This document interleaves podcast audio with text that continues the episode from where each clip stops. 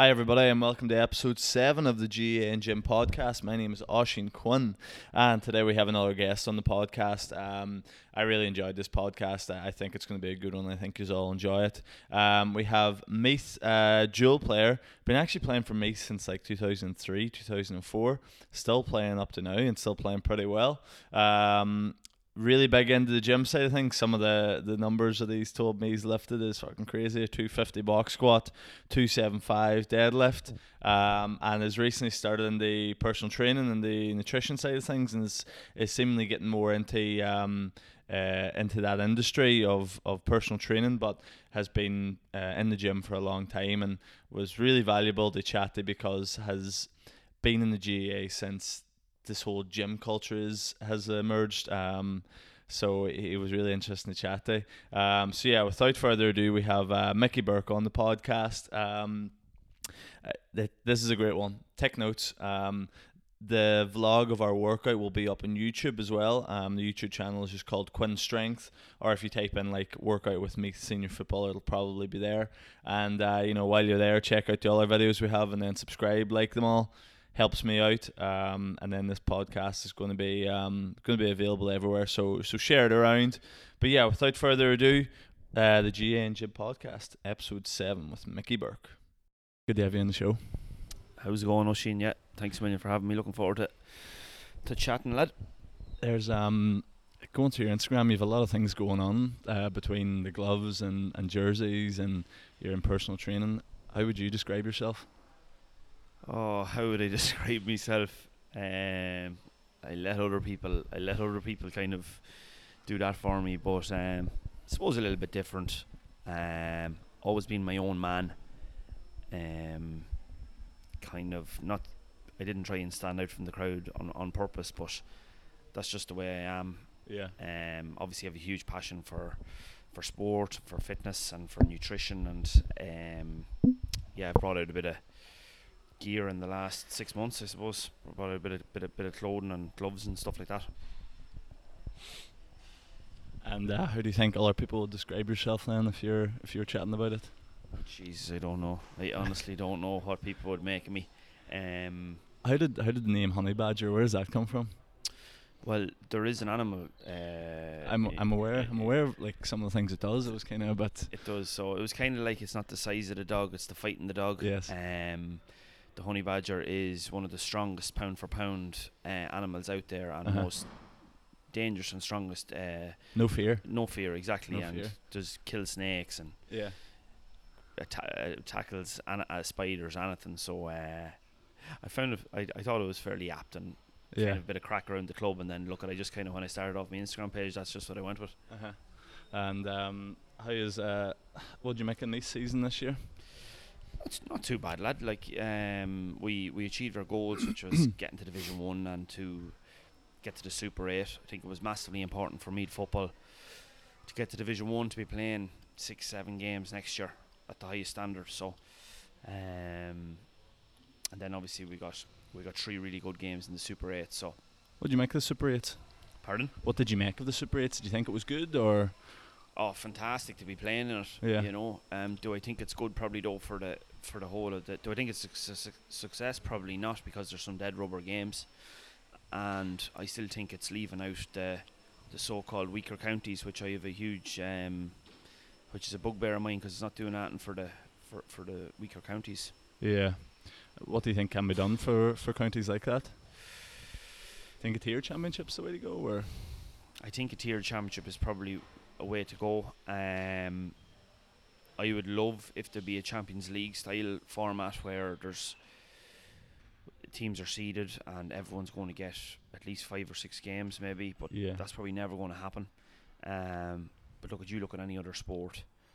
Look at the Premier League. You have the Championship. You have you know League Two. Look at uh, any anything, any rugby divisions. Um, like that, the worst team doesn't get to play the best. Uh, you know, Yeah. unless unless it's a cup competition or Uh-huh. something like that. Um, and that's no disrespect to any other counties. It's just being realistic. Um, but I do think that the weaker counties have to get more than two games to to improve in the championship. It's just very unfair for the like of, we'll say, if you're a Waterford Waterford footballer, You lose in the Munster Championship to Kerry, then you get maybe Armagh or Derry or or Yeah. or or, a- or a Galway or a Meath or something in the qualifier. Next thing, bang, you're gone, and your football's over. How are they meant to develop? How are them counties meant to improve? Yeah, definitely. I- think it's even as well. It's wild hard to to motivate yourself. You know, if you're from a county like that, and the manager's saying we're going to be out four or five times a week, and need you do this, need you do that, for you maybe to get a couple of games like, and maybe get a hammer. It's wild hard to to motivate yourself. That like, Unbelievable, and I have huge respect for the for the boys, them counties Yeah. that are doing that. Like, um, I agree completely with that. It's it's I don't know, very very tough mentally to keep doing that, but I think a two tier championship, market it right, call it the Paddy O'Shea tournament or, or something like that. Have it in Croke Park, have it on telly. yeah, Like, let's not just have a have a kind of a, a hearsay tournament and just just do it just for the sake of it. And um, it has to be done right and yeah. promoted right for the players. I think that's it. Like I think if it, it was organised properly, it was given enough airtime. There's no reason it couldn't be. It couldn't be like I think it's just you have to get away from the stigma that it's not like a, it's not the All Ireland. You know, it's just another championship. It's like a, it's like a Community Shield and FA Cup and Premier League. They're all different, but they're pretty much all the same. You know, the same value to an extent. Like in, in terms of football, Yeah, you know, it's, it's just trying to not make it seem like it's just complete lesser competition. yeah. I think you know, like like I'm saying, Martin right, have it on telly, have it maybe before an All Ireland semi final or something, and maybe Yeah. maybe the carrot is that if you win it during the All Ireland Championship the following year, and you know that you're going to be playing, Yes. you know, you know, higher higher grade of, of football. So I just think that I think that'd be important to do for for development of fo- football in Ireland in general. I think so. I think so. How many seasons now have you been playing with Meath? Um, well, I came into the squad in 04, the winter of 04, 2004. Jeez, I can't believe I'm saying that now myself, but played minor in 03. And um, yeah, got called in 04. Sean Boylan was the manager at the time. That's how long ago that is. So that was obviously a. I, I, I- there was no history of anyone playing football for me from my area. Okay. Um, it wasn't a done thing. It was kind of I'm from Hurling area, as I was telling you, Yeah. kind of off air. Um, so Sean Boylan was the manager, and he took a punt to me. He he he must have I don't know seen something maybe he liked and got a bit of luck, and yeah, I've been knocking around since. So Is it still? Do you still get the same buzz playing for Meath now as you did whenever you just came onto the panel? You know, and is it still the same? I do, I do, um, and probably that I'm coming to the end of my career, maybe in a way. Well, I hope you know, I've another couple of years, a few Yeah. years maybe playing. Um, you cherish it more. Um, like I said, no one had no history of anyone from Longwood playing football at Meath, so it was massive for the area and, and my family, um, and for the club. So to me, Jersey is it's it's a it's a religion down here. It's football mad. Now we haven't had the success that we in previous years, you know, and, and the success that we want. But it's it's you know you think of jer- certain jerseys and and you know Meath would be a, a real you know iconic jersey and passionate football county. So it does. It gives me great motivation to go train and do everything properly and, and respect the rec- respect the jumper. Yeah, I think the fact you've been playing so long, you know, you you- you've always obviously been able to do something right outside of football to keep yourself to keep that longevity. Like, I think that's something you seem to be really interested in. Is is that longevity as well? Just from chatting to you for a wee bit there. Well, I think that you know, I don't I don't want to say that anyone, because it'd be disrespectful, could play for a year or two. But I think you know you see great soccer players, great Gaelic footballers, hurlers, all sports, rugby, and if they play for you know 10, 12, 15 years, you kind of have like Johnny Doyle, for example, in Kildare. Would be a really, really tough guy. Like never won medals, but Yeah. he'd have the respect of the country for his achievements playing with Kildare and he played to a ripe old age and yeah look at I've had a, I've had a long a long career I didn't think at the start as I'm saying I'd play one game with Meath never mind Yeah. the amount I have but um it's something I don't take for granted and it's something I every time I go out I try and I try and uh, give it my all and do my best Yeah. you know You played uh, hurling for Meath as well, didn't you? I did, yeah. So I'm from a hurling area. Um, Longwood would be would be senior hurling, and all the clubs around us would be hurling. So massive love, love for, for the game, um, and actually made my, my debut for the Meath senior hurlers before the footballers. I played in 04 for the for the hurlers against Laois in the Leinster Championship, and then got called into the football. But yeah, I would have played dual for I don't know, maybe ten or eleven years. Tough going now at times, Aye. um, but How do you how do you manage that? Like, ah, it's not easy. You look, you sometimes you're playing on a Saturday and then you're playing on a Sunday, but you're young yeah, and you're enthusiastic and you're you're able to get you're a bundle of energy, like you're a bundle of glycogen running around the place, like so. Um, yeah, and and again, I love doing it, and it was something I wanted to do, and um, you know, like the footballer, like some of the footballers in Meath, like be looking at you as if to say, "What? Are you, why are you playing?" Like you know, Yeah. but they don't. They're not from a hurling area, and they don't have that uh, drive for it. So um, it was tough. I had to mind myself. I was hopping into ice baths, and I was trying to keep loose for the next day, and you know, doing doing all them little kind of one percenters that I've always been Yeah. interested in. So Is is that what's kind of led you down into that kind of side of things? You know that that fitness side of things, gym training, recovery, or is that something you've always been interested in? You know, regardless of the fact you were doing dual. yeah, like it was it was something I was always passionate about. Um, I I came from you know physically active family. Um, we had a sheep farm. Um, so I was I was kind of in my own way. I was people asked me about you know your strength and your gym work and that, and like we had a, we had a big sheep farm, and I was you know pulling and dragging sheep. Behind the bar, I was I was walking. I know, you know, like it's just, you know, like you'd be as a young fella. So I was I was physically active. Then you're playing sport even going to school, um, remember laughing about it now. Like I, I always brought in a big box of uh, fr- fruit for lunch, and I, I don't know why I did it. I, I didn't have the research to Yeah. do it, but I just always You did just it. knew.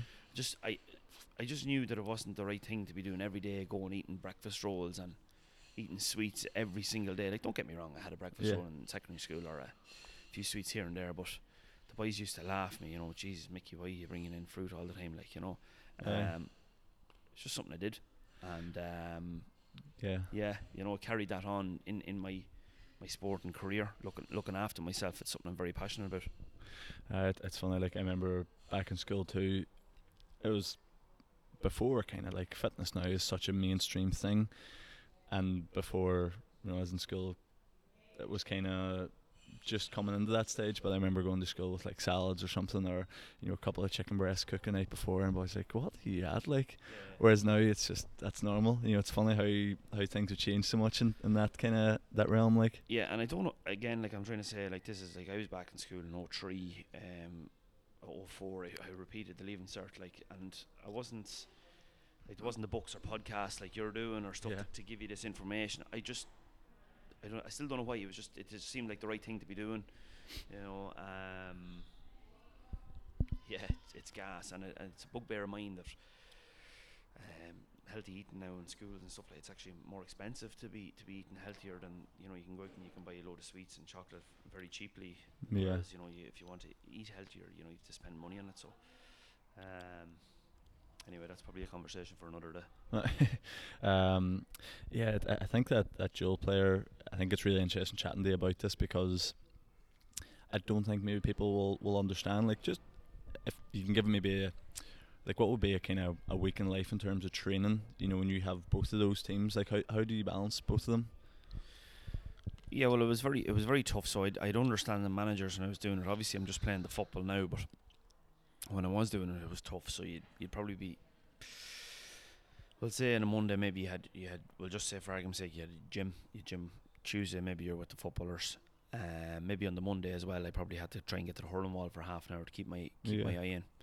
Um, Wednesday, I could have been with the hurlers out in the pitch. Um, Thursday probably again I was I was with the footballers. I never missed football. That was probably one of the, the main things. I never missed the football sessions out Yeah. the pitch. As the Meath football managers did not want me to miss that. Um, but I was going to the ball wall a lot on my own. Um, I was trying to make any hurling sessions that I could.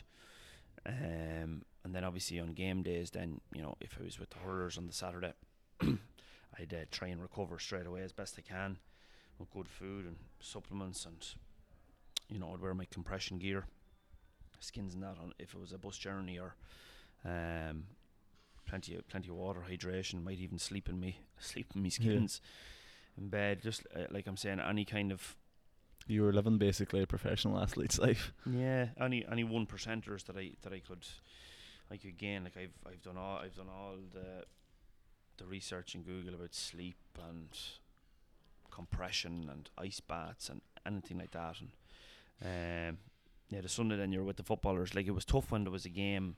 It was fine when it was maybe week on week, but if there was times when like I remember um, a, sa- a Saturday we had a ch- I think we had a championship match um, for the footballers in the qualifiers, and the Sunday we Christy Ring against Down. Um, they're just little things in my head that you know d- it, Yeah. they were tough. That was tough to, to back up. But like I'm saying, you were younger. You were able to get through it and you were able to get through it. Um, and I wanted to do it, and I've, you know, some people don't want to do that and wouldn't have any interest in it, and but um, I wanted to to kind of play as many games and play at that level, you know. Is there anything you were saying there about the recovery methods? Like, I'm sure over the past couple of years, like training has changed so much, and there's so much information out there. Is there anything that you you done most looking back now you kind of are regretting, like or wincing that, that you done, like any crazy methods or anything like that, or were you were you always ice baths and, and the standard ones? Um, yeah, ice bath. oh, I've I've, I've done some mad stuff, lad. I cou- couldn't say it on uh, like um, like I broke my leg in 2010. I remember putting my bed up in stilts. Um, so like I put loads of books on bo- on the ends of my bed, so my my bed my bed was uh, tilted like that, so the blood would run down away from me, me Yeah, tibia yeah. and fibula. Like, um, that's not even half the maddest stuff, but um, yeah, like I was saying to you, kind of off air, like I don't cringe now when guys thirty d- uh, start doing recovery methods and and things like that, but like I was wearing the skins, I was eating my vegetables, I was you know hydrating, I was stretching after training. Um, I love me sleep. I'm a big sleeper. Yeah. Machine, you know, it's probably my. Have you read um that book Why We Sleep by Matthew Walker? No, I haven't read that now. No. It's a good read. He's he's been on a few. He's been on Joe, Joe Rogan's podcast, a few other ones, but it, it, once you read it, it would scare you into sleeping. Like you know, some of the stats. Like one of them was um, whenever the clock changes and you lose an hour of sleep, that's the time of the year when there's the biggest spike in car accidents because people are losing just like one or two hours of sleep from it. Wow. You know, like it's some of the stats in it are, are crazy how important how important sleep is. Yeah, there was like when I googled, um, there's a guy called Nick Nick Littlehales is his name. Yeah, and he's I read that book as well. Yeah, Man United. He was United and all. Yeah. Yeah, Fergie got him in, uh, whatever, t- twenty years ago or whatever, and uh, basically only three lads went to the meeting. Um, so he, he he met the whole squad, and he says, "Right, lads, we'll meet again." Only three lads came back to meet him. There was Gary Neville, there was Roy Keane, and there was Ryan Giggs.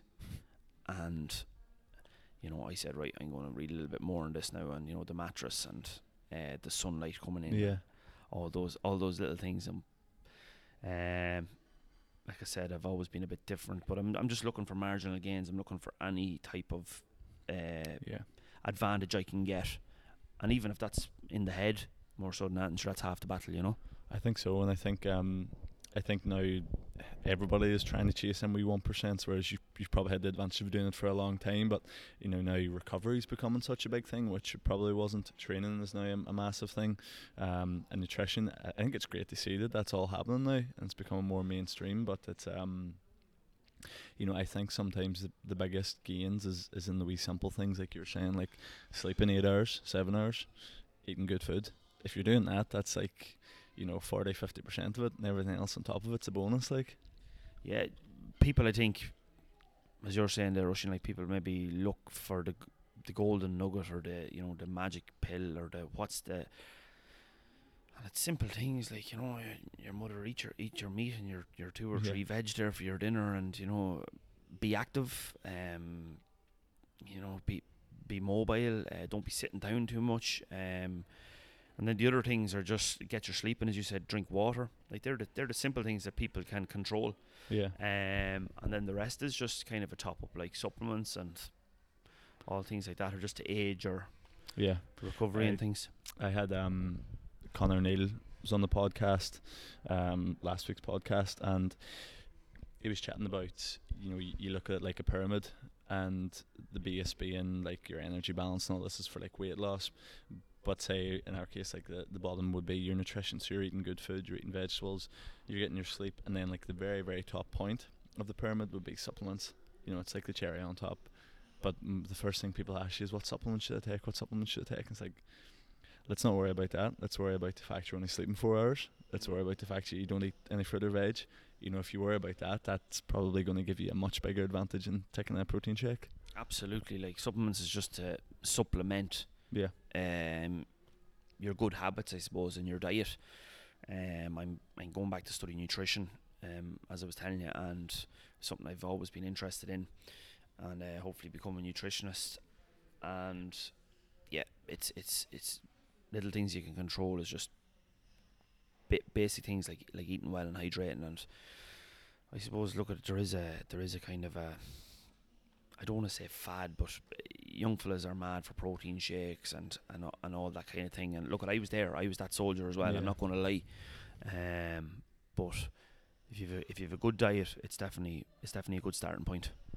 I think so. I think so, and I think it's it's important that people hear that, like from like yourself, that you know those things are not not that important. Like you know, worry about the big percentages, like your day to day diet, how much you're sleeping. You worry about that, and all the wee things take care of themselves. Yeah, and and again, look at it. It's, it's about how hard how hard you're training. Ultimately, how hard you're training. Like if you're going through a ridiculous, if you're eating well, and you're hydrating, and you're going through a really really tough period of training or games, and your body's sore, well then have your protein shake, you know, and, and get that into you and recover well.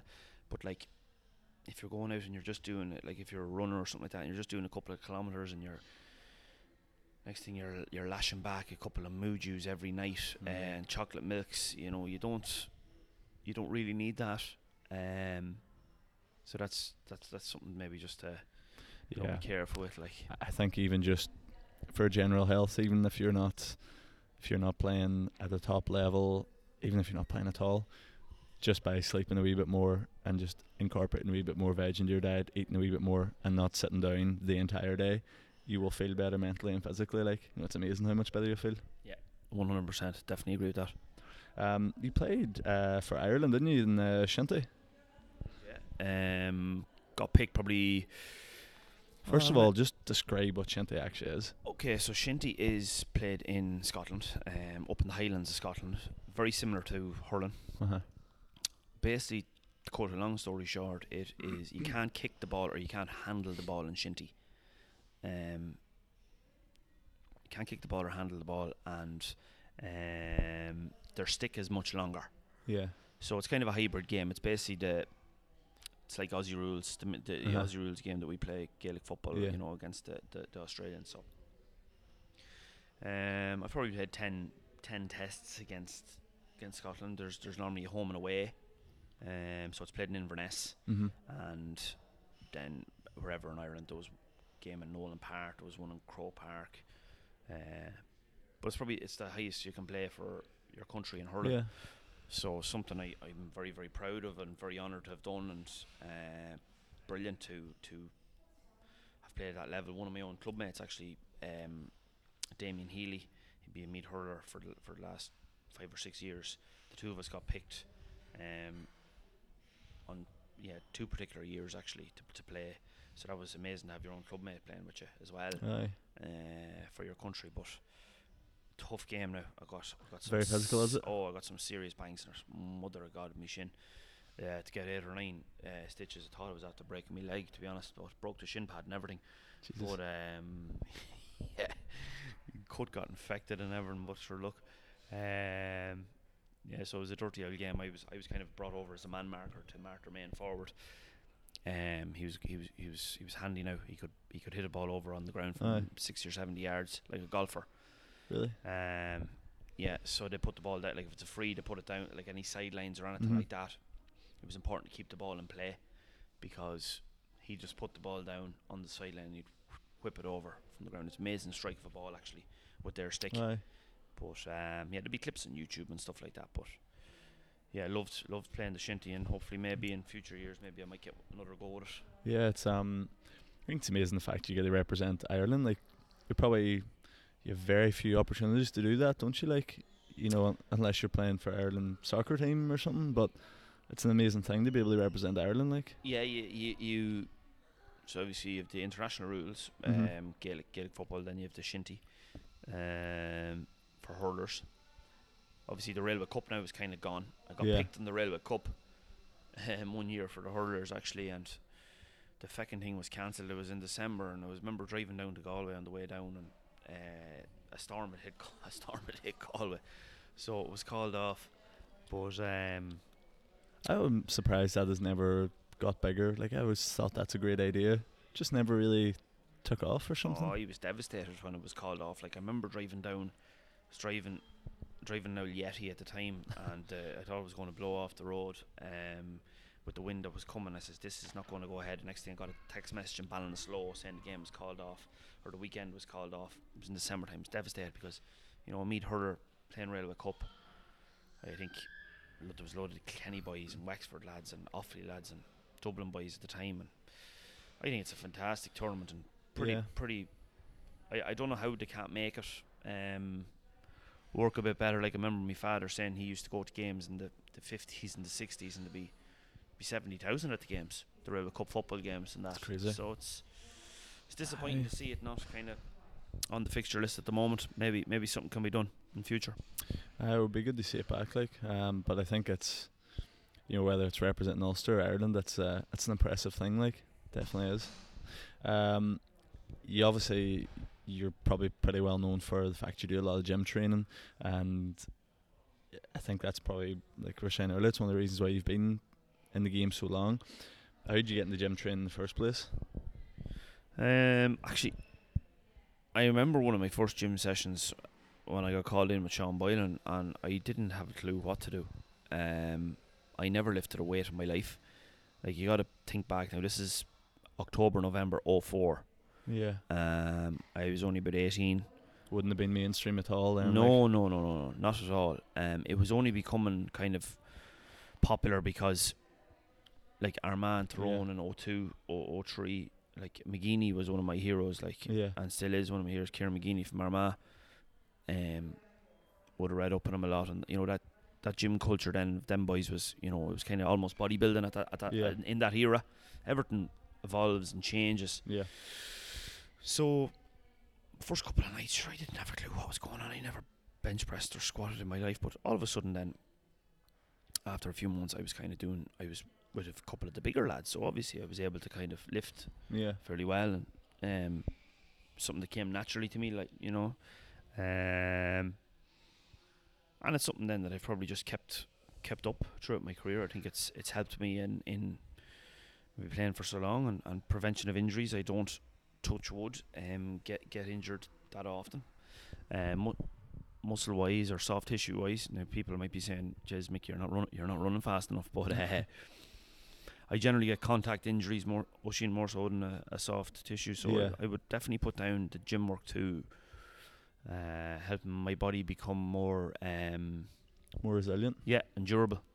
Yeah, I think so. I think that's the biggest thing, and that so I try to get across to people because they, you know, a lot of people do still say the thing they can't get o- kick a weight over the bar, and we all know that. But I try to understand that it's if- if you're doing it for Gaelic, it's or for hurling, it's to keep you on the pitch. You know, it's to keep you more durable. It's to keep you being able to last the season.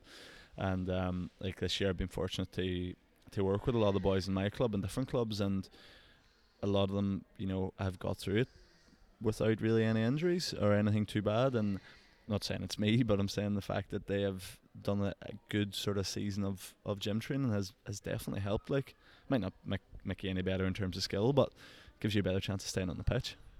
Definitely, hundred percent. Look, you can have that small ma- minded mentality of oh, you can't kick a weight over the bar, or um, what's the other one? You know, uh, weights slow you down. Um, like you can't have that closed mindset. So, for me, it's about look at. Not gonna lie, everyone kind of wants to look good as well. You know, Yeah. you you want to like, you want to look fit and, but on top of that, for me, I love training and it's good for my mind. Yeah. Um, I love going to the gym or I love getting a sweat on of some sort. So it's good for my mind. It's good for my mental health. and again to make myself more durable. Like uh, aside from a couple of massive um, uh, contact injuries, I've been pretty lucky, and you know from reading all different books and and uh, different guys like Brad Thorn would have been another another guy that I would have researched a lot. The New Zealand um, rugby player, and he played league as well, which I which I love, and came to Leinster, and you know he was a huge advocate of the gym and, and how it kept him on the pitch, and so there's so there's so many examples that I could Yeah. I could of, of, of guys in the gym. Do you know what the thing is? And I think, uh, like you've you've clearly studied all of it, and it's something I would have done. You look at the top performers in any field, and they leave wee clues and wee secrets behind. You know, and a lot of the top boys, whether it be in you know any kind of sporting industry, like good examples like Tiger Woods. Like Tiger Woods came in and was like the first golfer to start doing gym training. Completely different sport, but still the fact that like everyone was saying you can't do that there, that will not help, and it ended up becoming probably the most successful golfer ever. He's still actually doing a bit now. You know, all these people leave wee clues behind, and I think it's important to to do your own research and figure that out. even even uh, Gary Player, the Dark Knight, you know, um, I think he's well over eighty now, and he's banging out two or three hundred push-ups a day. But he was he was doing squats. He was doing squats in the fifties um, before uh, going out to play golf, and people were looking at him going, "Who is this nut job? What is he at?" And he'd get someone on his back, and he'd be doing squats, and he'd be he'd be bench pressing. He's still doing it, and um, he's obviously Gary Player is South African part of the big three. I'm not a huge golf man, but there's a clue to that that he's still in good shape now at his old age. He did really well in in in golf, and um, he looks fantastic as well for his age at the moment, which is, you know, so the the proof is in the pudding. There, he's obviously did something right. Yeah, I think so. I think so, and I think now uh, people are starting to see that and starting to sift through the the kind of bullshit that you see on Instagram or online, and um, you boil it down to just. And I would say it's probably similar to the work that you do. You do the foundational movements and just do them consistently, like.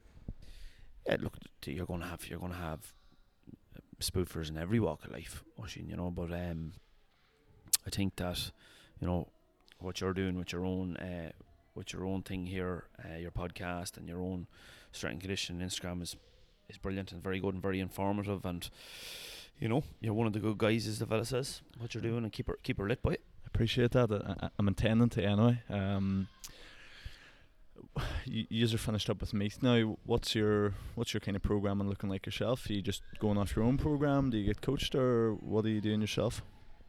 Well, I do I do keep in contact with the Meath S and C um, for a bit of running or a bit of gym work. Um, obviously back to the club now. So the club season is kind of wind, winding up in Meath. Um, we're senior football and senior hurling. Um, tiny parish, very small club. Um, it's our first year senior football in probably 80 years. We're actually in the relegation playoff now. We've had a bit of a nightmare of a year. We've had a lot of injuries. Um, we literally only have about 17, 18 players in our Yeah. club. We're a tiny, tiny club. So we're really punching above our weight, and both lads play the same. We have the same team in both codes, if that makes sense. So we have the exact same group. I think there's only two footballers only. So like for our last senior football game, we had nine guys injured, and we to, we had to bring a load of boys from the second team, like who who like would wouldn't wouldn't play first team football. yeah, But so anyway, to cut a long story short, we, we played the senior hurling quarter final yesterday, and we won, thank God. So we're in the semi final this weekend coming. Uh, senior hurling semi final in Meath. We've only ever won one uh, senior hurling championship, 1936, um, and we've the relegation of football. Then not sure when that's going to be, maybe in a week or two. But as regards training, I do my training with the club. Um, pitch sessions, I'd obviously maybe do a little bit more. Maybe if I stay out for a run or bit more bit more practicing and that and um keep my gym gym work up. Um my gym work would probably consist of, you know, Olympic lifts, um, squats, um, deadlifts, chins. I, I put on muscle very easily. yeah, Um, Oisin, I, I seem to look at a weight and like it's just my genetic. Like you know, Uh-huh. uh, some guys would struggle to. I don't know about yourself, but some guys would struggle to. I see some of my some of my best friends at the club, and they'd be in the gym with me as much, and they'd be pouring grub grub into them, and just can't can't put it on. Whereas I I need to be careful because I can get bulky very very quick, yeah. and I did make that mistake probably six seven years ago. I look back at a few photos. When, myself and photo, uh, you know, Leinster finals and stuff like that, and I was m- bloody massive, like Uh, too know? big, you think? probably, but I was trying to do the right thing. You know, like it, it, it was a time when the when it was just changing again. We're talking about evolving and moving with the times. It was probably after breaking my leg. I broke my leg in ten, and for eleven and twelve, I got massive. I went to the gym like, and I was like, this. I was kind of saying to myself, this is not going to happen to me again. I'm not going to. I'm going to really protect myself, and and you know, when I look back at a, uh 2012 Leinster final, and I was enormously. I was probably I could have been maybe 95 kgs playing Yeah. co- playing cornerback, Mark and Paul Mannion. Do you know what I mean? Yeah. Now he was only a young a young fella coming on the scene, and and you know I was using my experience and my probably a bit of John as well and a bit of whatever. But um, you know again. I had to I had to try and move then again with the time, and you look even look at the I look at a few of the podcasts yourself, the Troughton boys, and it's it's a leaner game now. It's it's almost Aussie rules now, Yeah, nearly. do you know? So it's it's about evolving and moving, and I think that's something that Yeah. I've I've possibly like look at we talking about Ryan Giggs there earlier. He was a he was a bullet of a left midfielder up and down the line, skinning lads, and then he kind of changed his game a little bit, and then he ended up playing centre or mid for United in the last few years, and he was forty or forty one. So yeah. it's about Yeah. changing. It does like, and I think it'll it'll change again very soon. And um, but I, I do think it comes back to if you just do those those basic things like you're chatting about, like if you can do them, do the Olympic lifts, do the big movements.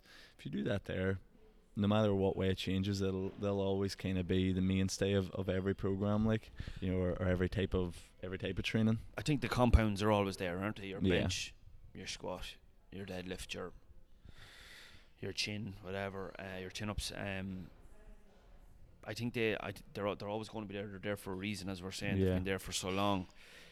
The other things are just maybe to.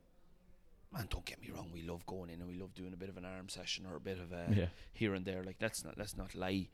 Um, but I think if you're doing them well and you're making gains in the compounds, um, you know, you're uh, like the sure Olympic lifts is they're very very hard to recover from even if you're doing them Yeah. right. You know, in a, in a session. So, um, they're your power movements and you see what what the sprinters are doing and things like that. The rugby the rugby guys. So keep it them if you're if you're yeah. if you're at. I, I think that's you know it's sort of said about people leaving clues like all these big teams. If you go on YouTube and put in like England rugby team session, GWS Giants gym session, it's all there. Like you know, and you sort of just take wee things from that and figure out why they're doing it, and then you try and work it into your own program and see you know if it would work for you. But it does all come back to it's the, the compound movements just done consistently. Like Yeah, doing the compound movements, doing them well, doing them with good technique. Obviously, then you can ramp up the weights if you if you've good experience with them. But go to someone like yourself. Olympic lifts is probably um, it's a little bit trickier. Obviously, you know yourself. You got to start start small. Even start with a a broom or, or you know because it's- tricky the actual the lift and the technique, isn't it? So so the, the transitions between them, uh, like Olympic lifting, I think with CrossFit becomes more more popular, but it's it is brilliant, but it just does take a long time to actually figure it out. So if you can do it and do it well, I think that's that's a real benefit to your athleticism because it shows you have mobility, it shows you you're able to generate a bit of power, and it shows you can think whilst doing this high powered movement, which is really good. But it is hard to do. It is. It is. Like I remember 2011, Seamus McEnaney, Banty came in to manage us, and he brought Marty McElkennon with him. And um, I remember being in the gym, and he was trying to teach us how to do this. This in 2011, and I was. It took me ages to get, like ages to get the movement and the, you know, get my Yeah, the front rack and all that. you know, and um, but again, I wanted to wanted to learn, wanted to improve, and I think that's important as well. You know, Yeah. go outside your boundaries. Don't be don't be comfortable just doing the same. Challenge your body to different exercises and different um, training sessions, and vary it. And you know, you'll see because your body will, as we all know, if you're doing the same session all the time, your body will adjust and get used to it. Yeah, yeah. Diet's obviously like you chatted something you're really interested in. How important has diet been to your to playing and your performance over the past couple of years? Oh, diet has been huge. Um, yep, as I was saying, going back to st- going back to studying nutrition, so it's something I'm passionate about and interested in. And I would have been siphoning through books and Mm-hmm. Google and seeing what different guys are doing. Um, yeah, I don't I don't really take dairy. Um, I don't really take gluten. Mm-hmm. I've never got tested for it, so I'm not going to say I'm a celiac or Yeah. you know, but I feel I feel better without it. Um, we've probably we have the most celiacs in the co- in in the world actually, Ireland. Really? Um, we do, yeah. Um, they say it's because we're an island nation and we're all kind of Yes. related to each other in some Uh-huh. way, shape, or form, nearly. But um, so yeah, I, I, I, I feel better without it, and um, probably the only bit of gluten that I would have really is I'd have porridge oats maybe on the, the day of a game or something like that, maybe. Um, or I like uh, sourdough bread kind of Yeah. uh, as well. Um, but it's definitely something that has kept me playing for a long time and, and, and injury free and getting the proper nutrients in Yeah. my veggies and my fruit and um, It would would the majority of your diet then be kind of vegetable based and uh, good meat, or yeah, Mm. it would be. It would be. Um, I've done them all. I've I've tried them all. I tried the, um, you know, eating loads of carbs and carb loading and and um, intermittent fasting was Mhm. my most recent one that I was doing. what do you think of it? I think I think I think it's fine. Um, I think it's a good way of restricting your calories. Yeah. um, on a day if you're unsure. So you only have that window of so many hours to, to eat in. As long as you don't gorge in those yeah. few hours and you go you go AWOL mad and you just start eating everything around you. But um, no, I found inter- intermittent fasting good. I definitely, I definitely really leaned up a bit. I had been playing about with it there for the past couple of weeks too. Um, up up until probably about last week, I really liked it. Yeah. Um, as same as yourself, I thought I leaned down a lot whenever I was doing it. And uh, one of the things I, I kept hearing a lot was that you were a wee bit sharper mentally, you know, because you're always in this nearly like a state of hunting for food. Yeah, I did like it, and uh, you know, I, I think now with football being over, it's something I'll get back into the habit of doing. I, I think it is good keeping yourself within that, that time period and not eating too. Like I used to, I would come in from work maybe at you know half eight or nine and sit down and have a big dinner, and then you're going to bed after that, and it just it doesn't leave you having a good sleep and stuff. So I, I thought it was good. Like yeah. No, I do. I, do, I, I, I have to say, and maybe with football being over, maybe not having the same, inten- maybe the same intensity of training. Um, that uh, that's the only thing. It, it's maybe hard to balance it if you know if you're playing games frequently and you know you want to make sure you get enough food in you before the games. I, I think that's just one of the areas that you maybe have to do a bit more research in. Like Yeah, it it was it was just brought to me because I was at the start of the year. Um, the management and the S and C felt that I needed to maybe just lose a bit of the bulk. My body fat is Mhm. pretty low, but they wanted me to lose a bit of muscle mass. Yeah. So it was tough. Losing muscle is actually is tough, and I put myself through hell with, with Yeah. that intermittent fasting. Jesus, man, it was tough. Um, sort of uh, fasting windows were you doing? Like like 16 8, 18, 18 6 or Um, yeah, eighteen six I was doing, and like I was only taking in maybe 1,500, 1,800 calories a day max, max now, and oh, like the headaches I was getting, and you know, your training, the volume of training we were doing, and it was tough. Now I'm not saying that's the right thing for people to do, um, but it, it, it was hard to break down. I needed that my body to eat away at itself uh-huh. uh, without getting injured, without with, with training to the intensity that we were training with Mead and trying to lose a bit of muscle. So it was a very, very tricky one. But I would say for people who maybe are carrying a bit of weight and who want to lose a bit of uh, weight, um, easy, easily, possibly, that it's a good method and it's not bad. Um, but I think so. I think so. Yeah, There's a good book, uh, Obesity Code. right, Um, uh, it's just about how the body responds to insulin, basically, and you know one of the, the, the things that causes obesity is this, is this insulin resistance, and basically like our normal diet is you wake up and you're eating and insulin's constantly spiking and spiking and spiking throughout the day, and that makes you more more resistant to it, and that's what actually leads to you you putting on weight and struggling to get weight off. Whereas if you limit that to a smaller period, you know you decrease your your insulin resistance basically it's pretty interesting. I've, I chatted to a different nutritionist about it, and they were kind of you 50-50, Like, it makes a bit of sense, but it's not you know completely conclusive yeah, of either. course. And there's, no, there's a lot of things like that out there, Oisin, you know, but like the breakfast one, as you're saying, is like people wake up straight away. Boom! I need to have big bowl of porridge, and or I need to have three slices of toast with an egg. You know, and your body doesn't necessarily need that straight away. Yeah. Like I, I, I love having a couple of coffees in the morning, and actually train on empty. I always train. Yeah. I always train on empty personally, uh, because I feel be- I feel better doing it, and I enjoy the set. Like even if I was had a pitch session with Meath, some guys have to eat something before they go out like that, and they need a bo- need to get up at eight o'clock and have a bowl of porridge. I just couldn't do that because I, I wouldn't feel good with that. You'd feel sluggish, like, I'd feel wouldn't you? sluggish like. So I have me couple of Yeah. coffees, have me water, and I go out and I do my gym or I do my, my pitch. That's just me. Per- then then I'll eat. Yeah, I think you know sometimes people think they, they have to do this or they they have to have a meal beforehand. Like you don't really, you know. Sometimes there's best practices, and you know what works best for you. But I think it's, I think it's maybe it's going maybe too far. But it's not good to get yourself in the mindset that you have to have something before a game or you have to do something before training because there will come a time whenever you can't do that, and then how how does your head react it?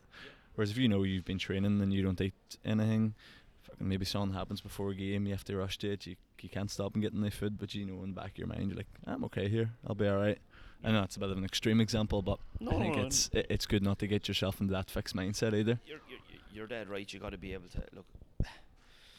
What happens if you go to a you know a championship final and you forget your sock, you know, or something like Yeah. so? Like uh, not the world isn't perfect and not everything is perfect. So, um, you have to you have to I suppose be be, be aware for all situations and and, and all an- anything that can happen. Um. Yeah. So after having a bit of a blank there now, you'll have to edit that. You're right. Um, yeah, I think uh, I- think it, it it'll be interesting to see what way I think diet's going to become bigger and bigger now within Gaelic the same way gym training has. So it's going to be interesting to see how that develops over the next few while. You know, and if anything becomes the mainstay or if any method becomes the the best one. But it's going to be interesting to see. Yeah, and and uh, there's whole different there's changes, uh, as you said, all the time. There's different things coming in. There's it, intermittent fasting now. Like the next thing, next big thing could be eating. You know, ever, everything changes, um, but there's no doubt that recovery and and diet are they're probably two of the two of the most buzzwords in GAA at the moment, and probably in sport and, and and sleep as well now is obviously huge, but. Um, it, it's amazing to see how you know Gaelic for so long kind of was very amateur, and now within the past couple of years it's like exploded into you know like everyone's trying to do every wee thing the recovery the nutrition the training you know it's just it's it's went from zero to 100 very quickly like i'm sure you've you've really seen that like I have, yeah. Like even when I started back off, it was the you know the gym was only starting out. Um, you know, like like obviously if if you have pool sessions straight away, it's it's a complete different shift, and I think it's great because you're playing at that level. What you want to do, like you want to improve, you want to be the very best you can be. Um, I'd love to be a professional athlete. I'd love to get paid for what I do. yeah Um, but the mentality that I've had throughout my career is that I said to myself, I'm going to look back on this and have no regrets, and I'm going to I'm going to be a professional athlete, basically, for want Yeah. of a better word, and um, prepare properly, and do everything right. And but there's a huge, even in club, um, in club in club football and hurling, there's there's a massive shift in professionalism and. So I think it's great. The GAA is a, an amazing organisation, and you know, if it was if if the standard was poor or, or, or if it was, you know, I sure I wouldn't be playing. Like I wouldn't have been Yeah. interested. I'd be gone off doing something individual. So, um, it's constantly evolving, constantly changing. I don't know. I, it'd be very interesting to see what football and hurling are, like in forty years' time. Whether it will be uh, you I just don't know, you can't, just you can't see it maintaining that it just is going more professional like and m- more and more professional but I think I think Dublin's gives you a kind of good wee insight at the minute you know I would love to get in and see what's actually going on in there in terms of the professionalism they have and the systems they have in place they seem to be very quiet and everything but you know I think that giving you a wee glimpse of what it's going to be like in 10 20 30 years time but probably will be magnified then Yeah, you don't get much out from the Dublin from the Dublin scene, you know. Um, but I read Jackie Tyrrell's book, um, Kilkenny Hurler, He would have nine All Ireland medals. He played cornerback for Kilkenny, and you know, I would have been a huge Kilkenny Mm-hmm. uh, supporter and of watching Brian Cody and all that. And what I'm trying to get to is we're talking about Dublin there, and it was like Kilkenny were like Dublin there, winning All Irelands for fun. But bizarrely enough, they had very primitive training uh, resources in Kilkenny. They hardly had lights. Right. Um, they were one of the, they were the last team in the country to get tight fit jerseys. They were the last team in the country to get GPS units.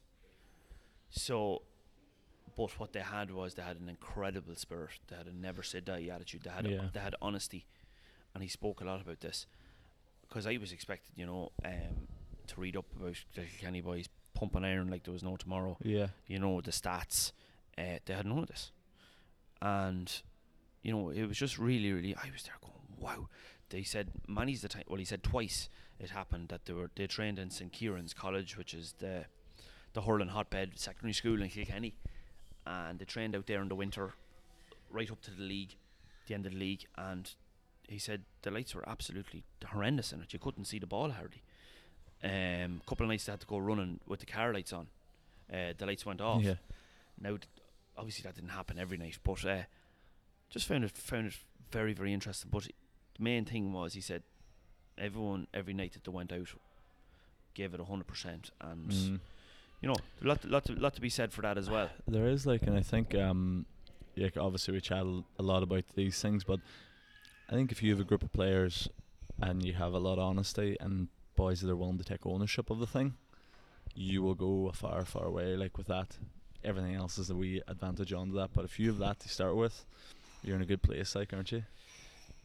Definitely, definitely. Um, like the gym, the diet, hydration, stretching, compression gear, you know, all all them kind of things are fantastic. But I suppose the thing that's probably I'm just I'm just speaking personally, and I, you know, I, I'm not a big headed fella, but maybe it's my mentality ultimately that has has kept me going and got me to where I am. I wanted to go further than other lads. I wanted to push myself harder than other boys there's been way better footballers than me w- knocking within the county and a bit like Jackie Turr like you know every night I went out in the field whether it was whether it was raining or or or, or snowing I I ground lads down and I wanted Yeah. to I had that mentality that there's been so many better footballers than me in the county and if someone was probably looking 15 and I know people in the county still say it about me you know how's that lad like how is Yeah. he playing for me but I'll I'll I'll I will outwork your man I haven't seen a lad yet. There's very few. Donal Keogan is pushing me now Yeah. at the moment. He's a machine. Um, but like I fought and I fighted lads and mentality having a really really strong mind is, is so important. And I've had plenty of you know plenty of uh, kicks in places that you don't want to get kicks. Yeah. you know and come back from it. Yeah, no, I think that's, I think that's important that people hear that too, because obviously we do chat a lot about these other things, but whenever it's in your head that, and, and you hear it from these winning teams and, and winning players, when it's in your head that you won't be beat, and when it's in your head that you're going to work harder than anyone else, it's very very hard to break that. Like, yeah like you know if there's any young fellas listening um like I wasn't on the Meath Meath team under 14 15 16 um I was knocking around the squads right but I wasn't wasn't on the team. Um under 17 we went up north and we played down and we played Armagh. And all of a sudden I was playing centre back when I was under 17 I was kind of like right that that's a bit weird but I must have been I had a bit of a growth spurt and I developed a little bit and physically. Uh-huh. um, I would have probably been small and carrying a bit of puppy fat maybe as a young fella. Yeah, um, and uh, yeah, got picked got picked for the minors and but like just the under seventeen thing. Just you know, so what I'm, what I'm trying to say is, if you're not the best player or you're not getting game time, you know, don't put your head into the sand. Keep trying to improve and keep trying to. Sure, how many times do you see like like I got picked for the Ireland under seventeen trials, the Aussie rules. Just had a I had a good year and it's like everything came at once. You know, I, I, Yeah. I developed and my confidence and big news around the village, you know. Um, getting to go for the the under seventeen as Aussie rules. so you got you got letters in the post. You passed this trial. You're now into the last trial. Jeez, three games against Australia. This Yeah. to be something else. Like this is like this is Longwood. Like Yeah. village of 300 people. No one played football for me. Next thing I'm getting a trial for you know. But four Meath lads went for the trial. Three boys made it. I was the only lad who didn't make it. I remember coming home and oh, you knew by the stamp. It's the Yeah. says your rules trial. You know, it's the it's the, the squad didn't make it. Oh my Jesus! The tears started flowing. By God, I was running out, running out in the snow and ever. I didn't know what I was doing, but I was running because Yeah. I felt it was the right thing to do. Um, But that probably motivated you, probably more than anything else. it did, but the other three guys never played senior football for me. Really. And I don't mean to be the great lad saying that. It gives me no pleasure Yeah. saying it, but I'm just trying to say I got a massive kick. Um, you know, it, it was oh, it was devastating. It was devastating. But maybe if I made it, maybe I would have thought I was the great lad. Maybe I would you have know- got a big head. That's the thing, and you, you see it a lot. Like growing up, whenever you're under 14, 15, there was these boys that were you know the next big thing, the, the prodigies, and you look now and they're if they are playing, they're maybe not not unbelievable, or half of them don't make it. I think it is that thing. Do you see once you're told your whole life that you're brilliant and you're excellent, you think I don't need to do anything. I've got it all sorted here. Yeah. And that's a bad mindset to get when you're 14 or 15 people probably still get it whenever they're older too, and people go, "Hey, you're brilliant, you're doing really well." I think, sure, what else do I need to do? Yeah. But whenever you're constantly told that maybe you're not good enough, maybe you need to improve on things, like as I was saying to you beforehand, I was always told I was the slowest person. Cart horse, everyone called me a cart horse. Still am, to be fair. But that led me to go and to learn about strength conditioning. Now I have a gym. Now I'm chatting to you and do the podcast. You know, so sometimes it's not the worst thing when people are, are saying shit like that to you. Absolutely. It motivates you in a different sort of way, like in a better way. definitely I, Alex Ferguson I agree with you 100% I agree with you 100% like Alex Ferguson says two of the best words in the dictionary are well done saying well done to someone but I think that maybe kids nowadays and everyone in general it's everything is well done like you, you give a hand pass well done like you give a you give it and my father was a, a huge disciplinarian very very a brilliant father like he played Yeah. played a bit of football and goals for me. He was from a different club. He came into the bought the pub, came into the village. But it was never lovey dovey in my house. Like it was never. It was nearly why did you, why were you doing that for at under Yeah. twelve or under ten? Why, why we like in a way it was probably too much right the other way. Yeah. But I agree completely that Everton now is just molly mollycoddled a little bit and very soft and. Geez, there's there's no harm in a bit of tough love and as you said, look, no, definitely. now, now, now you're driven to, to try and get quicker. If You have your gym, you're you know, and um, I'm kind of delighted. My father was like that with me. He kept telling me to practice with my left foot. He plagued me. Uh, I, I, Dad, look at me right foot. No, he'd be saying, "What about your left? Where's your Yeah. what about your left foot?" So um, It's it's standards, isn't it? Like you know, if you have high standards, that that controls everything. It does, and eh, like I said, I had a great, a great upbringing. I don't mean to be saying that bad about my father there, a gas man, but um, I did have high standards, and I wanted to improve, and I wanted to learn, and um, those little, like the Aussie rules is one thing that just sticks in my mind. Breaking the leg, 2010. Everyone's saying he's finished now. He won't he won't get the pace back. He was slow enough anyway. He won't. He'll break his leg. He lose. He won't. He won't come back from that. And that was just more motivation and Yeah. to to improve and to, to get better and and drive on. Yeah, I think it's uh, I think that's an important thing for people to hear that, you know, you, you can't you can't actually be content with where you're at either. You know, no matter how good you're playing, no matter what level you're at, if you start to get content and think, "I've got it all sorted," you're on the way down. Like Yeah, you've that got goes for football or even work or life in general. life, Like yeah, keep trying to improve. Sure, the world is your oyster. Um, you can go to inhibitions are just in the mind. You know, you can go to whatever level you want, and, and and there's going to be bumps in the road. There's going to be challenges. It's very rare. We'll just take a football career. He's just after coming into my head there now. It's very rare you're going to be a Brian Fenton who who's hasn't lost a championship match. Yeah. You know, uh, he's played every single game for Dublin and the Chan uh, for five or six years, and he hasn't lost champ. Like, y- it's rare that happens. So you're going to have setbacks, but just deal with them right. Talk to someone if you're struggling with it, and uh, I'd be saying definitely don't don't put your head in the sand. Come out f- come out swinging. Definitely, it's the only way to do it. Um, I think that's a I think that's a good place to end there. That that's an hour we done as well. Um, yeah, it was brilliant. Um, actually, what we'll we'll finish on is a wee quick fire round. So I've asked these in the past couple, just a couple of couple of quick questions. First one, uh, your best GAA moment. Um, we'll go with winning the intermediate football championship with the club last year. Mm-hmm. Um, that's just the first thing that comes to me. It's funny you say that.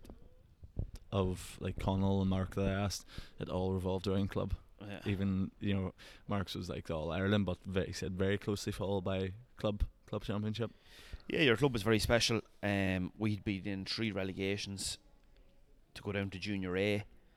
Uh, we're, we were intermediate, and we were in three relegations in a row, and we won the we won then we won the championship. You know, last year it was it was mad. Like if if the bookies at the start of the year, if you asked who the bookies would be go- getting relegated, like Longwood would be. It was like Leicester Yeah. City winning the Premiership. That that's the only thing I can compare it to. It was it was mad. So we're in our first year senior football in about 80 or 90 years, and um, that was really special in the village. You know, Yeah. a small community on the Kildare border.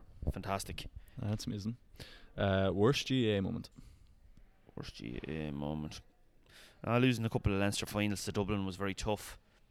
Um, breaking the leg, I, suppose, was was was. I didn't know how that was going to go. You know, you were worried at the time. Yeah. Were you going to get back? But um, something else will probably come into my head later on. But I'd say they'd be off the, just off the top of my head. Best score you've ever taken. Best score. Mm-hmm. Jeez, lad, I haven't got too many of them in Meath, unfortunately. You're in the corner back line usually, aren't you? Yeah, I'm in the I'm in cornerback, yeah, but I can play. I played half half forward last year against Tyrone, um, working back. Um, got- a decent point against Tyrone last year in the championship, but I've kicked a few for Longwood now. Kicked Aye. a few for Longwood, but uh, I'm poked a few. But no, I'm I'm kind of I'm kind of stopping lads Oisin more so than scoring. That's what I tell myself as well. um, best uh, best drinking session after one or best partying session.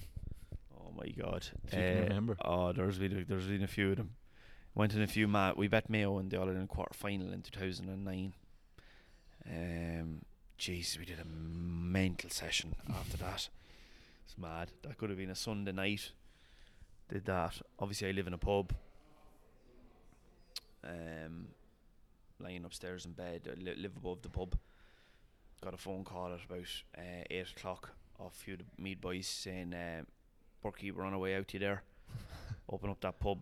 And I, oh yeah, lads, right, grand. Like they were, f- they were jarred, and um, Jez half eight. I heard the the knocking on the door, and it was the boys. And we went down at half eight, and we start we started drinking, and we made it to Coppers that night. That's not a word of a lie. I don't. I, I, I'd I say you are we allowed to put that up on the podcast? that was m- mental. but uh, great memories. Great memories.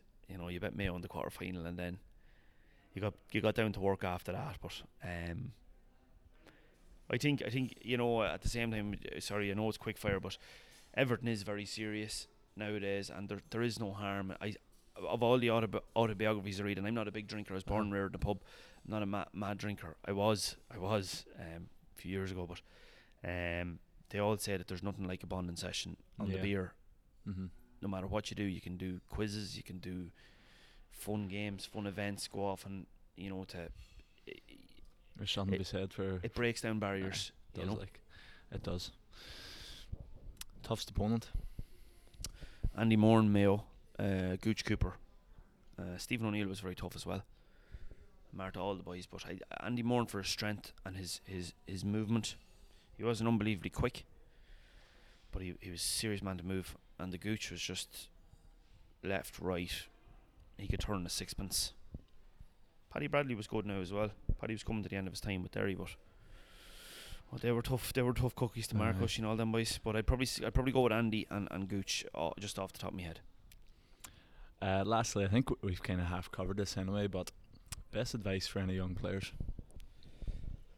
Um, there's probably no, you know, golden nugget or there's no exact answer to this. Um, I'd say do your best. Um, train hard. If you have setbacks, um, you know, come out, come out fighting, and um, be willing to learn and and practice. And I'm probably giving you a lot of things there, but you know, it's it's there's no secret. The, secret is there's no secret. It's hard. Yeah. It's hard work. Yeah, it's consistency. Have the uh, honey badger, honey badger mentality. Just Exactly. Yeah, yeah, yeah. It's not. It's not. The, it's not the size of the dog. It's the fighting the dog. that's you it. know? Um, hey, thanks very much. That was good. Um, appreciate appreciate the time. I hope that was okay. That was good. That was good.